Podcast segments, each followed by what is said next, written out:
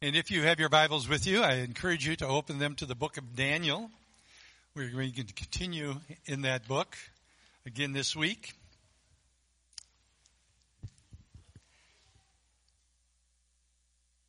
And we're going to start out by talking about something that we're all way too familiar with because of what took place in about 2020. And it's called a pandemic. A pandemic. What is a pandemic? Well, a pandemic can be defined a lot of ways, but a good, simple definition is it's an outbreak of disease that occurs over a wide geographic area, usually over countries and continents. Usually we see much of the population affected by a pandemic. Usually there's great sickness and loss of life. And usually there's person to person transmission as part of what is defined as a pandemic. Now, a lot of the pandemics that we've seen throughout history, and they go back centuries. Probably the worst has been the bubonic plague, or the plague, or the black plague, the dark plague. It reoccurred at least three times throughout history, and estimates are up to 200 million people may have died by bubonic plague. A couple of the more recent plagues that are sort of ongoing the HIV, AIDS plague, the pandemic. It's estimated that it's killed somewhere between 30 and 40 million people since 1981. Most of the deaths are now occurring in Africa, but it's ongoing. And then most of us, or all of us, lived through COVID-19. COVID-19, again, a worldwide event estimates again there are a little bit hard to nail down because they, they categorize them as COVID related. But some of the estimates are up to seven, eight million people from these diseases. And because of the symptoms of most of these diseases and these pandemics, they were very obvious that there was something going on. But I think one of the greatest pandemics, and the one I'm going to be talking about today, is a much more insidious disease, a much more insidious pandemic. And that word insidious, I like it by the way, can you tell? But I had to look it up to make sure I knew what I was talking about. But I love these words because they describe what I want to talk about today so well. Insidious defined as deceitful, cunning, treacherous, unpleasant, dangerous, gradually and secretly causing harm an insidious pandemic. It's at work. The consequences of it are taking place, but it's so hidden that we don't notice it almost until it's too late. The title of my message is continuation of the series Heaven Rules, and the title this week is The Pandemic of Pride. How many of us think of pride as a pandemic? Not only is it worse, it's more prevalent than any of these other pandemics. This issue of pride has been around since the Garden of Eden. When Satan came as a snake to tempt Adam and Eve, he tempted them with a piece of fruit. But the real issue was the pride. Has God really held back something from you? He's keeping you away from something that would make you be more like Him. And in their pride, they took the fruit. Now, I'm not going to go into a lot of detail talking about and trying to decide is there such a thing as good pride? Oh, I'm so proud of you. Or is all pride evil? I think if we would use a different word and say, instead of, I'm so proud of you, I'd, I'd, be happier with it. But I'm going to focus more, and I want you to know this. When I'm talking about pride, I am talking about pride that leads to sin. And I would be able, in my mind anyway, to make a good argument that all sin, all sin emanates from pride. Pride is the root. And it is such an insidious thing. There are lots of things that you and I suffer with that are caused by pride that we even know or recognize the fact that what's driving this thing in our life, and I often call them strongholds, is a root of pride. I remember many years ago someone gave me a classic little book and I, I was reading through the book and the whole book was about dying to self. And it came to this issue of manifestations of pride that we don't see as pride. And the one that struck me the most was being shy. And I stopped and I reread that and I reread that and reread that and I'm thinking, how can my shyness be prideful? I have never thought of my being shy as sin. But as I was thinking about it and meditating on it, it, I became to understand and realize the shyness is what manifests that most people see the consequence of. I maybe just call it an introvert, and I do realize we have different personalities, right? Some of us are much more extroverted and outgoing. Some of us are much more introverted and not quite so outgoing. But my shyness came out of this. If I stay sort of hidden and invisible, no one will recognize all my faults and failures and frailties. In other words, they won't see those things that I don't want them to see. So maybe they'll think more highly of me than I deserve. Pride manifesting in my life. What is pride? Here's a definition for you that is a dictionary one, and then I'll give you a practical one. It's a high or inordinate opinion of one's own dignity, one's importance, merit, or superiority, whether it's cherished in the mind or displayed in bearing or conduct. Let's look at it this way. Pride is to say what I want, how I perceive things, how I want to be treated, how I expect myself to treat others, others is the highest measure of how things ought to be done. That one's much more understandable to me. I could just even shrink it down even further and say, pride is my way's the best way, and I know better than anybody else, and I wish you'd get it because you'd feel better about yourselves just like I do. How many of us know that we can easily recognize that kind of pride in other people? How many know people that are prideful? Go ahead and raise your hands once. Go ahead. Come on. I want to talk to some of you that don't raise your hand because I want to meet those people you hang with. It is easy to see this kind of pride in other people. It's kind of an arrogant, selfish, self-serving thing. At the very least, very least, they're, they're amazingly annoying to be around. And as easy as this to see that kind of pride in other people, it's equally as difficult to see that pride in ourselves. Which is the manifestation of pride. Man, am I glad I'm not like them. They ought to be more like me. More humble. Something to be proud of. We don't see it in ourselves as easily as we should.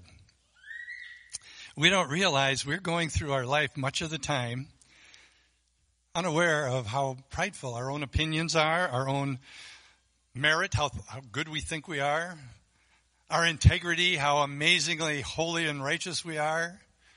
We go through life walking that way and everybody else or a lot of people are looking at us and holy moly, I can't stand being around that person. They are so filled with pride.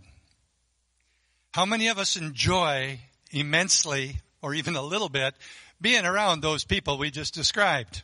The prideful, the arrogant. I don't. Most of us don't. And if being around prideful people and seeing pride that relevant bugs us that, that much, how much do you think it hurts God to see his children living prideful lives. Thank goodness he's got way more grace and way more mercy than I often demonstrate. His mercy and his grace. He knows we're prideful. He created us. But he also created us in a way not to be prideful, to be humble, to walk before him. We have that ability. It's from Him. The last few weeks we've been focusing on Daniel and a little bit on Shadrach, Meshach, and Abednego. And what I've really been trying to focus on primarily is the idea, here's a demonstration of how these men young men, when they first were taken into exile, lived as exiles in a foreign country and yet demonstrated humility and commitment to the Lord to such a degree that God received glory and honor from it. Think about it. The way they chose to live these centuries and centuries ago, we're still talking about today. How many of us are going to have our lifestyles and the way we live talked about even six months from now, ten years from now? Probably not too many of us, except maybe from some closest friends and family. We've been focusing on that humility. Well, today I'm going to flip the coin over and we're going to look at some prideful people. People we've talked about, at least one of them, we've talked about King Nebuchadnezzar. And this week we're going to be talking a little bit more about King Belshazzar. And we're going to see how ugly a picture or portrait of pride is presented to us through these men. And I think one of the things we should see is how quickly and easily they forgot three very, very, very important principles that we all need to also be reminded of. For example, number one principle seeing that everything they possessed belonged to God and came from God. Everything. These kings, when you read the book of Daniel, they were amazingly powerful, amazingly wealthy. Their empires extended hundreds and hundreds and hundreds of miles. Everything was given to them by God. Good reminder for us. Everything belongs to Him. Second principle, they were not able to see, at least for very long, that God was the supreme power of the world and that they were dependent upon Him for every single breath they take. Again, we take so many things for granted. We say the right words, everything belongs to God, it's all His. And then we talk about my this, my that, my house, my car, my this, go on, my degrees. Wait a minute, it's all His. And we act as if we're going to live forever, realizing even every breath we take is a gift from God. And the third principle, they failed to see that the God who raised them up into this position of authority is also the God who could remove that authority and take them down as quickly as he would want to. He not only controlled the expanse of their empires, he controlled the length of their reign. And we're going to see that really clearly demonstrated with Belshazzar. So, keeping those things in mind and helping to make application to our own lives, we're going to go to chapter 5 in the book of Daniel. And I want to set the scene just a little bit for this, and I want to give you a little bit of a heads up. If you're reading the book of Daniel, and I hope you are, chapter 4's got a great story I'd love to spend all day talking about, but we're just going to barely touch on it. But it is not, the whole book of Daniel is not in chronological order. And sometimes that can confuse us when we're reading the book. So far, chapters 1, 2, 3, 4 are chronological in order. But all of a sudden, chapter 5 is moved back a little ways. It actually goes from 4 to 7 and 8, where you'll see Daniel had some amazing end time dreams. And then it comes back to chapter 5. In, and then it goes on 9, then 6, and then it finishes 10, 11, 12. I tell you those things just because you're reading it, it can be a little confusing because all of a sudden Belshazzar's been dealt with by the Lord, and then we're talking about in the first year of Belshazzar's reign, in the third year of Belshazzar's reign. Chapter 7 and 8 start that way. Back in chapter 5, Belshazzar's toast. Gone. Okay, having said that, I'm going to read the first six verses of chapter 5. King Belshazzar gave a great banquet for a thousand of his nobles and drank wine with them. While Belshazzar was drinking his wine, he gave orders to bring in the gold and silver goblets that Nebuchadnezzar, his father, one more heads up, Father in those times was meant for, could be used for generations. The reality is Belshazzar's grandfather was Nebuchadnezzar. Okay? That Nebuchadnezzar, his father, had taken from the temple in Jerusalem so that the king and his nobles, his wives, and all his concubines might drink from them. So they brought in the gold goblets that had been taken from the temple of God in Jerusalem. And the king and his nobles, his wives and his concubines drank from them. As they drank the wine, they praised the gods of gold and of silver and of bronze and of iron and of wood and of stone. And then that word suddenly.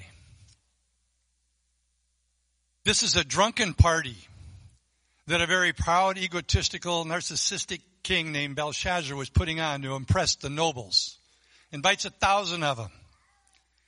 And in this drunken state, he decides one more thing we need to do is bring in the vessels that were from the temple of God and drink out of them. And then they didn't only drink out of them, they started praising all these other gods. And then the word suddenly shows up.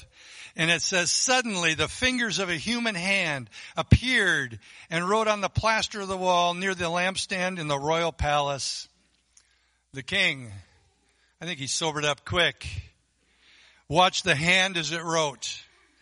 His face turned pale and he was so frightened that his knees knocked together and his legs gave way. That's a interesting picture. Believe it or not, there's even a couple translations say he messed himself. Whatever the case, this hand had his attention. Suddenly. When we look at this, this party, there's something right beneath the surface that I think we can miss. They're drinking out of the vessels that were set apart and holy for God's temple, drinking out of them these pagan people. And not only are they drinking out of them, they're praising these gods made by man. But there's a symbolism there that we can miss. The symbolism would be this they were able to praise those gods because in their mind, because of the symbolism that they actually had these vessels, they had went and conquered Jerusalem and raided the temple and brought all those vessels back to Babylon. And if this God that the Hebrews served was really all he's cracked up to be according to the Hebrews, that shouldn't have been possible. But they went in and by the power and the blessing of their gods, defeated the Hebrews and took their vessels. So as they're doing this, drinking of these vessels, it's proof and evidence in their mind that all these gods made by man are superior to the Hebrew God. And then all of a sudden, there's a hand floating around. No body attached, just a hand writing on the wall. In my mind, God says, enough is enough. Enough is enough. And He's going to deal with this right now. Well, the next few verses we read, Belshazzar, just like Nebuchadnezzar had done in the past, he calls in all his wise men, all of his astrologers, all of these uh, sorcerers, all of these people and says, what are those words and what do they mean? And just like it happened before in Daniel's life when Nebuchadnezzar was king, no one knew. No one could read the words. No one could tell him the meaning. And we read that he even got more pale and his legs got even weaker.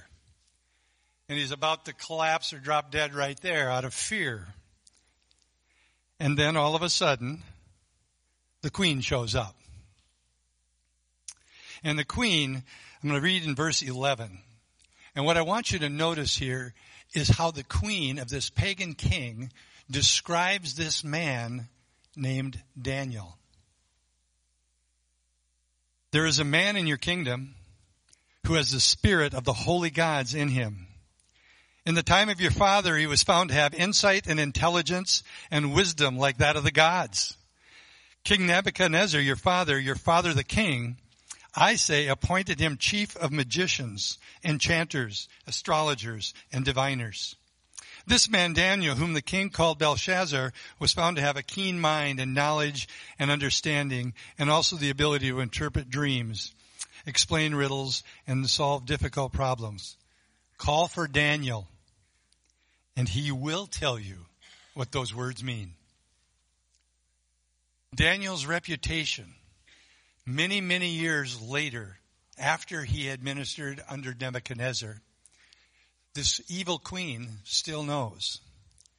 And so should have Belshazzar.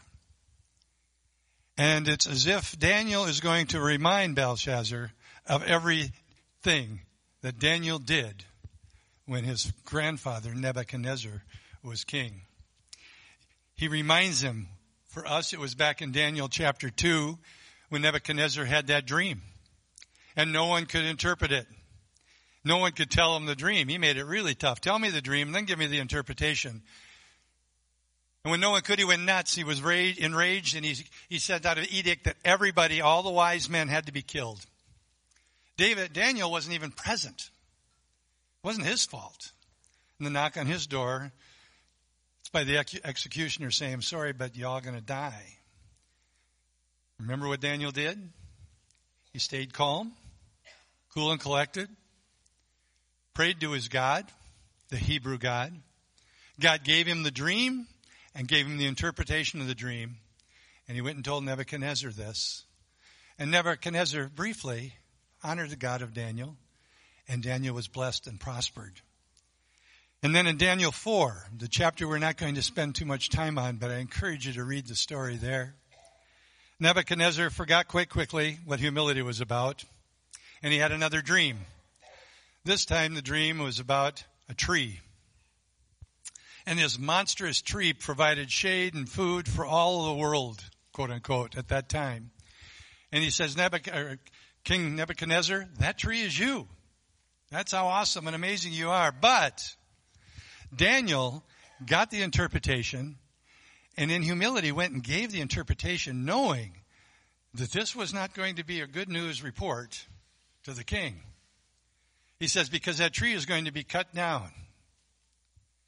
The stump will remain. Your kingdom is going to be taken away from you. You're going to go a little crazy. You're going to go out and live like an animal and have the mind of an animal. And you're going to live like that for seven years. But the stump was left telling us that your kingdom will one day be restored. It's like he's saying, Belshazzar, remember these stories about your grandfather? Remember the Hebrew God who did these things?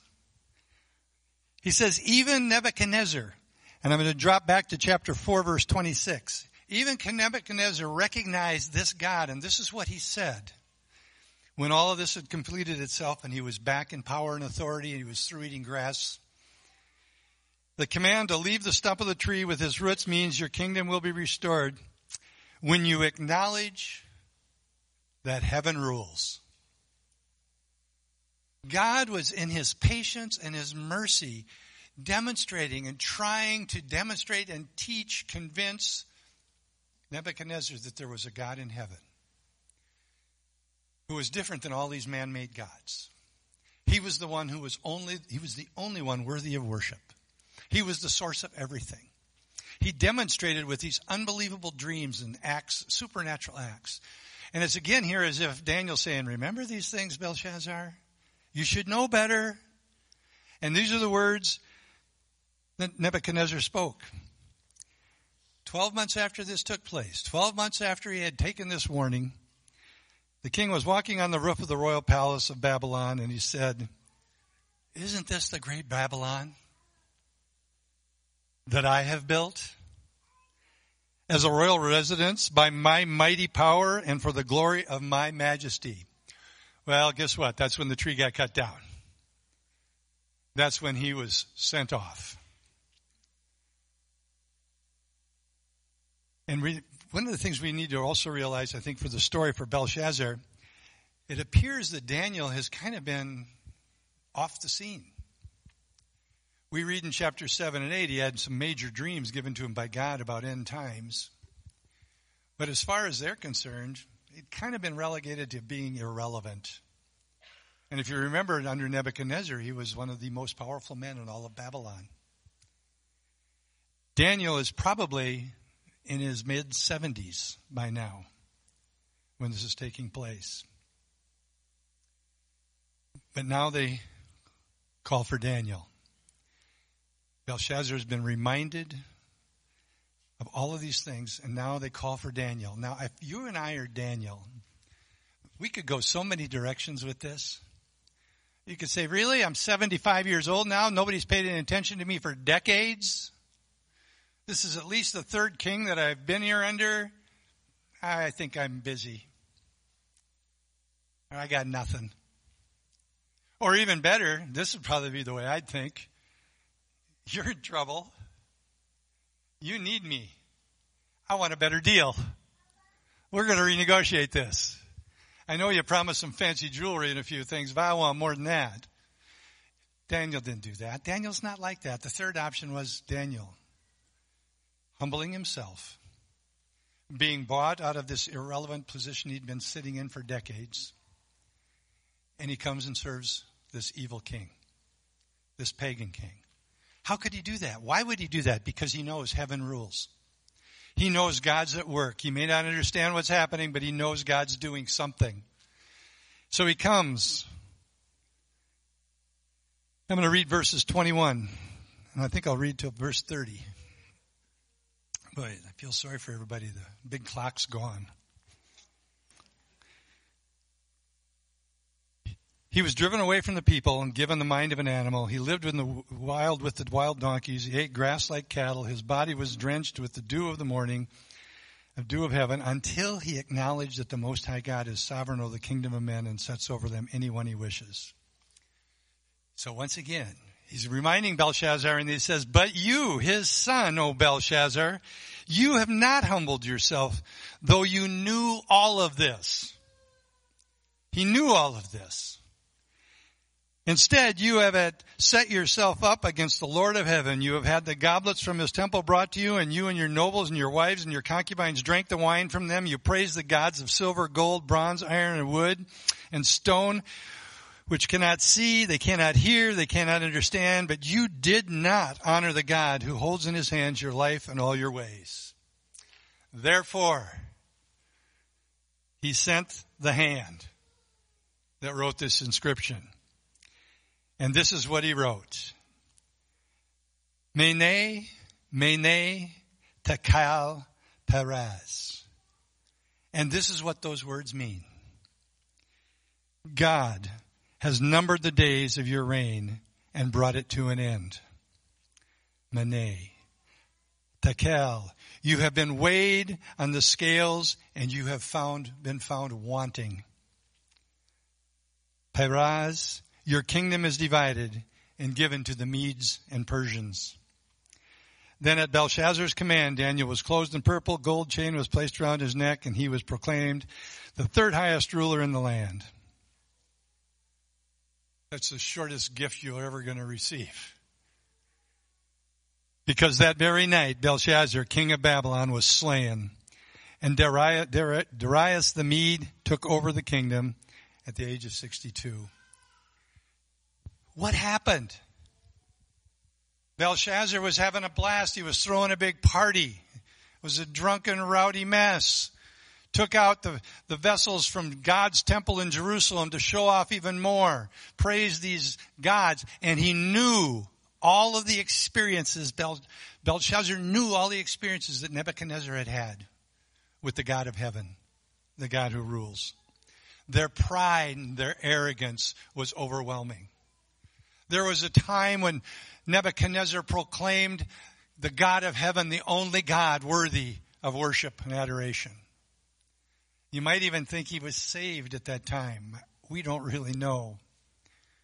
But it didn't take him long. And I tell you, pride is insidious in our lives, just like that. About the time we think we've discovered an area of our life and the Lord is working on it, and finally there's a breaking and we can actually show some humility and walk in humility without it even being an effort because we're just uh, trusting God and being obedient to God. Knowing that it's not about me, as was said earlier today, it's all about Him. It's not about us. Everything we have belongs to Him. Everything we are and everything we do is a gift from Him. He can take it as quickly as He gives it. And we're always just that one breath, one heartbeat away from eternity. We don't know the day or the hour. But our pride is constantly trying to attack us. Constantly. It's a pandemic that's not going to end until Jesus comes back for his church. We are going to be battling it continuously. And the thoughts and what God thinks of pride, well, you don't have to go far in scriptures. I'm going to just put a few scriptures on the board quickly as I get ready to close here. But God hates pride. He hates it. If you don't believe me, here's what it says. Proverbs 8, to fear the Lord is to hate evil. I hate pride and arrogance, evil behavior and perverse speech. Proverbs 11, 2, when pride comes, then comes disgrace, but with humility comes wisdom. 16:5 The Lord detests all the proud of heart. Be sure of this, they will go not go unpunished. In some te- scriptures or some translations that word is it's an abomination to him. 1618 pride pride goes before destruction, a haughty spirit before a fall. Church God is not out to hurt our pride. He's out to kill it. He wants to kill our pride. Everything we have, everything is from Him. Everything we are is from Him. It's so easy and, and so we're so quick to start taking credit for things.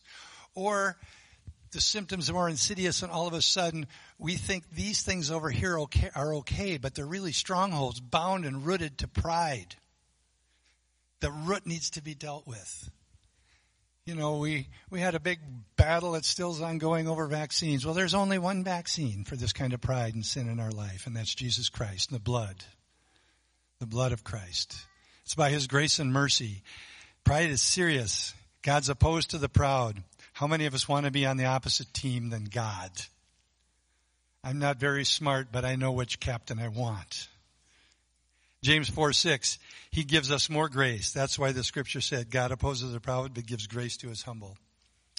You know, God in his mercy, is, as long as our path is walking towards that humility, we're, we're working as the Holy Spirit leads us and guides us. He's going to walk alongside us. You know, it seems like his judgment on, on the king was so sudden and quick but if you don't remember, all of the stuff that he knew about is really an act of mercy that he's finally said, this is enough. It's enough. And thank goodness with us, he's very patient and he's very merciful. And he will walk with us as we walk that path from pride to humility, walking in brokenness instead of arrogance. Luke 14:11 For everyone who exalts himself will be humbled and he who humbles himself will be exalted. Everyone who exalts himself will be humbled. We have two examples of two kings who resisted. God will humble us by his Holy Spirit.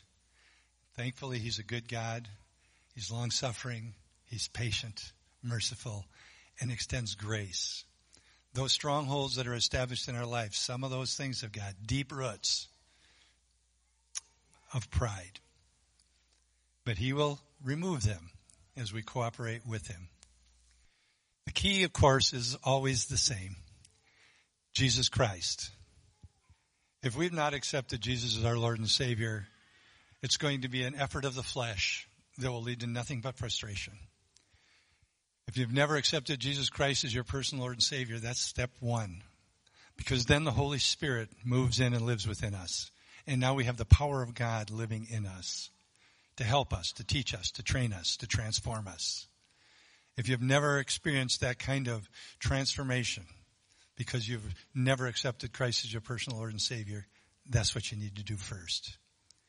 And that's a simple step, a simple process, acknowledging our sin and acknowledging the things that we talked about during communion. There's only one way for them to be paid, and that's to accept Jesus, his death, burial, and resurrection, and then surrender our lives to him. Let's close in prayer. Heavenly Father, I thank you for today, the blessings of today. I pray you would continue to teach us and guide us, continue to reveal to us those areas of our lives that we are so deceived that we don't even see pride. God, we want to be on your side. We are your sons and daughters, but we do not want you to resist us in any way. And we don't want to resist you. So Lord, I pray you would give us all the grace that's needed to overcome, see and then overcome those areas of pride by your Holy Spirit. We thank you for your mercy. We thank you for your love. We thank you that you call us sons and daughters.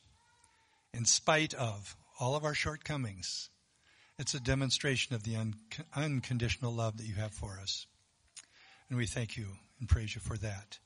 Now, Lord, I pray as we go, we continue to go about our day and this week. I pray, God, that you will bring these things to our remembrance. But you will also lead and guide and direct us that we may be able to share the love of Jesus, the hope that we have as Christians in a world that's filled with chaos, short on hope. Father, let us be your light. Let us be that salt. Give us words to speak when we don't know what to say. Give us opportunities to show love. Pray your protection over us. We continue to pray for all of the graduates that are celebrating their graduations. We pray for safe travels for all of those. And Lord, we've got a number of weddings coming up in the next few weeks. God, we pray for each one of those couples. God, we thank you and praise you for bringing people together, creating family. We ask now that all we do brings glory and honor to you in Jesus' name. Amen.